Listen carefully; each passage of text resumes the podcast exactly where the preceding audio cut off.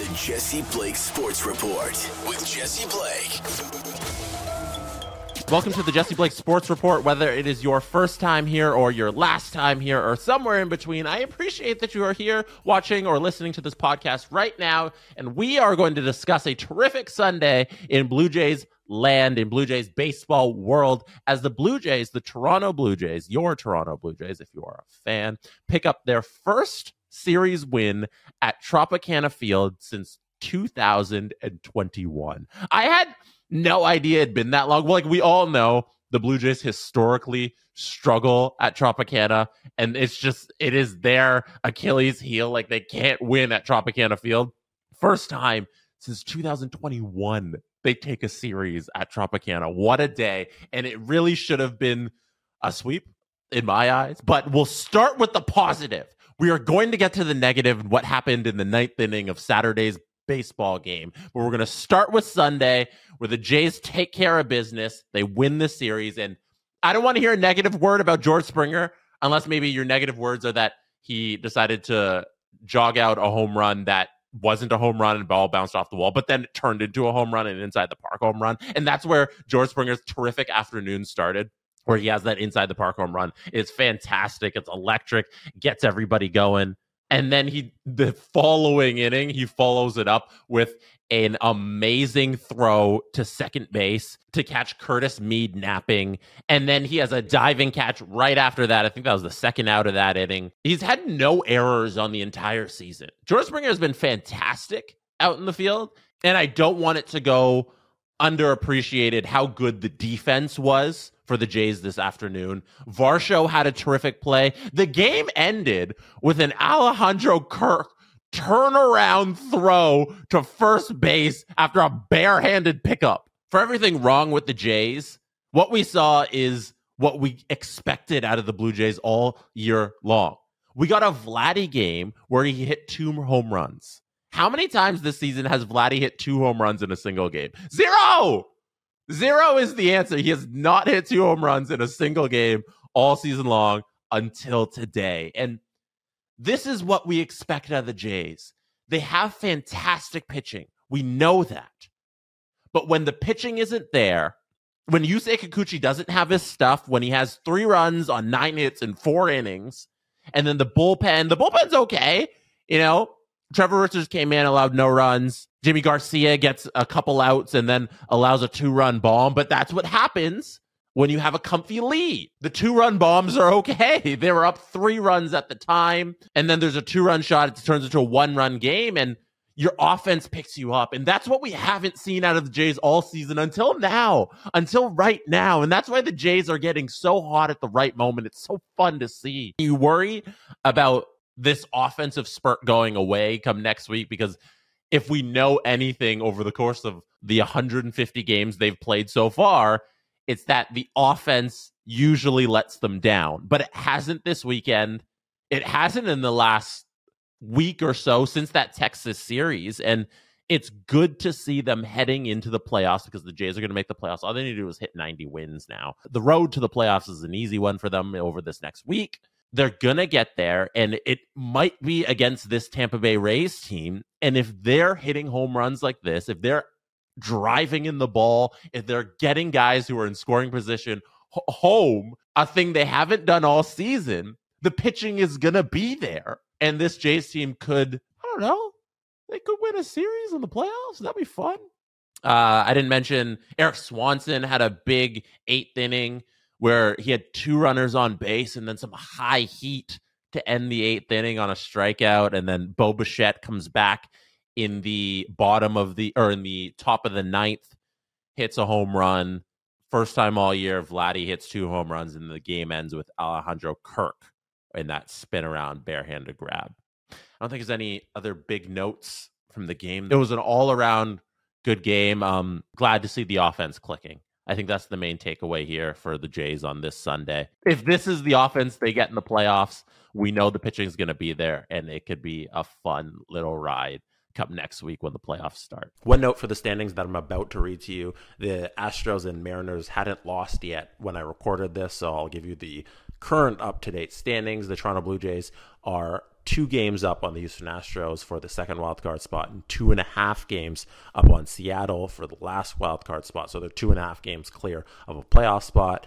Texas currently holds the division lead there over the Astros and Seattle Mariners. Back to the podcast. To update you on where the standings sit right now, the Blue Jays are currently a game and a half up on the Houston Astros for the third wild card spot. So they're even two games up on a playoff spot. And because Seattle and Texas are playing each other this weekend, and Seattle's the one sitting outside of the playoffs, it's it's looking great for the Jays. You know, they're sitting pretty. Having those two teams play each other so much at the at the end of the season here, it's only going to benefit the Jays. And like I said earlier, they're three wins away. Those teams, all three of Houston, Seattle, and Texas, can't reach 90 wins. The most they could all max out at is 89 wins. So the Jays get three wins in the next week. They're going to be in the playoffs, and we should all suspect that this team can get three wins. Now, that's the fun stuff. The sad stuff, the stuff that's not as fun, is the thing that happened Saturday afternoon as Jordan Romano took the mound in the ninth inning against the Tampa Bay Rays. The inning starts off with a double, and during Jordan Romano's warm up pitches in the bullpen, he's looking at his hand. He gets on the mound, he's still looking at his hand. After every pitch he throws, he's looking at his hand, and we're like, "What the hell's going on? What the hell's going on?" And we learn after the game, John Schneider tells everybody that he had a cracked finger. It suff- he suffered it in Friday's game when he was on the mound. He suffered a cracked finger, and they sent him out there on Saturday because Jordan Romano said it would be fine. You know, the cracked finger is not going to hurt me, and there's there's even a mound visit. John Schneider and the trainer go out to Jordan Romano and they say, "Hey, you're looking at your hand a lot. You just allowed a couple guys to get on base, and we want to know if you're good." And he tells them, "Yeah, we're good. I'm good." They they let him in there. What happens next? A Josh Lowe walk off win for the Tampa Bay Rays, and in that instance, there's a lot to question. And I saw some of the discourse being like, Jordan Romano is fantastic. That's why you leave him in the game. And I get that. This was Jordan Romano's first blown save in two months. It was July the last time Jordan Romano blew a save. He's been fantastic. Two months. Of course, you want to leave him in there, but you don't want to leave in an injured pitcher when you have a lefty coming up and you got a guy who's great against lefties. John Schneider made the decision to leave Jordan Romano in the game. Josh Lowe was coming up to the plate. Tim Mayza is available in the pen. Tim Mayza is great against a left-handed hitting Lowe, who has a 548 OPS on the season against lefties. The smart decision there, the one that a manager who can see that his pitcher with a cracked finger doesn't have it tonight, and you can get a lefty on lefty matchup that'll greatly benefit you that are just in your odds of the percentages. The right move is to take him out at that moment. I personally would have taken Jordan Romano off immediately when he allowed that double. The cracked finger was an issue. He was looking at it. Jordan Romano is so darn good at his job. But when you're trying to make the playoffs and every game matters, you got to be ruthless with it if you're John Schneider. You don't got it tonight. We're worried about your finger. Go sit down. Go sit down. We'll bring in somebody else. Tim Mayza will get in there. You'll take care of business. I would have done it the first time, but to not do it the second time when you get to a tie ball game and then Josh Lowe is up. To not do it even then, it's what is your job then, John Schneider? Like, is it to challenge calls and then never get them correct? Because that happened a couple times today. It was such a perplexing decision, and he spoke about it after the game. Obviously, you're going to ask him. Hazel Mae has a quote. He says, It's your closer. It's the guy you trust in any situation. That's John Schneider on the decision to keep Romano in the game with Tim Mayza warming up in the pen. I would just like some critical thinking out of the Blue Jays manager. I don't, depending on how this season ends, there's a lot of reason not to bring back John Schneider. And little moments, that's all it matters for a baseball manager. There's so little impact you can have on the game. You don't really drop plays. You don't you don't have anything like that, you know? These are the situations where your manager affects the game. It's the pitching rotation, it's who's in the lineup day in, day out. It's those sorts of things. It's who you bring in the game, it's who you take out of the game. And consistently, John Schneider has proven that he makes the wrong decision more times than he makes the right one. And it's very disappointing to see for a Jays team that we just talked about at the top who might be getting their offense going. And that's the last piece of the puzzle to make this a really, truly great ball club. Now, two last things before I go here. One, the Miami Dolphins put up 70 points. Excuse me. I tried to tell you about the Miami Dolphins. They are for real. The Dolphins are for real. I told you that they could put up video game numbers. The first week of the season, they shocked me. And I was like, this thing might be for real.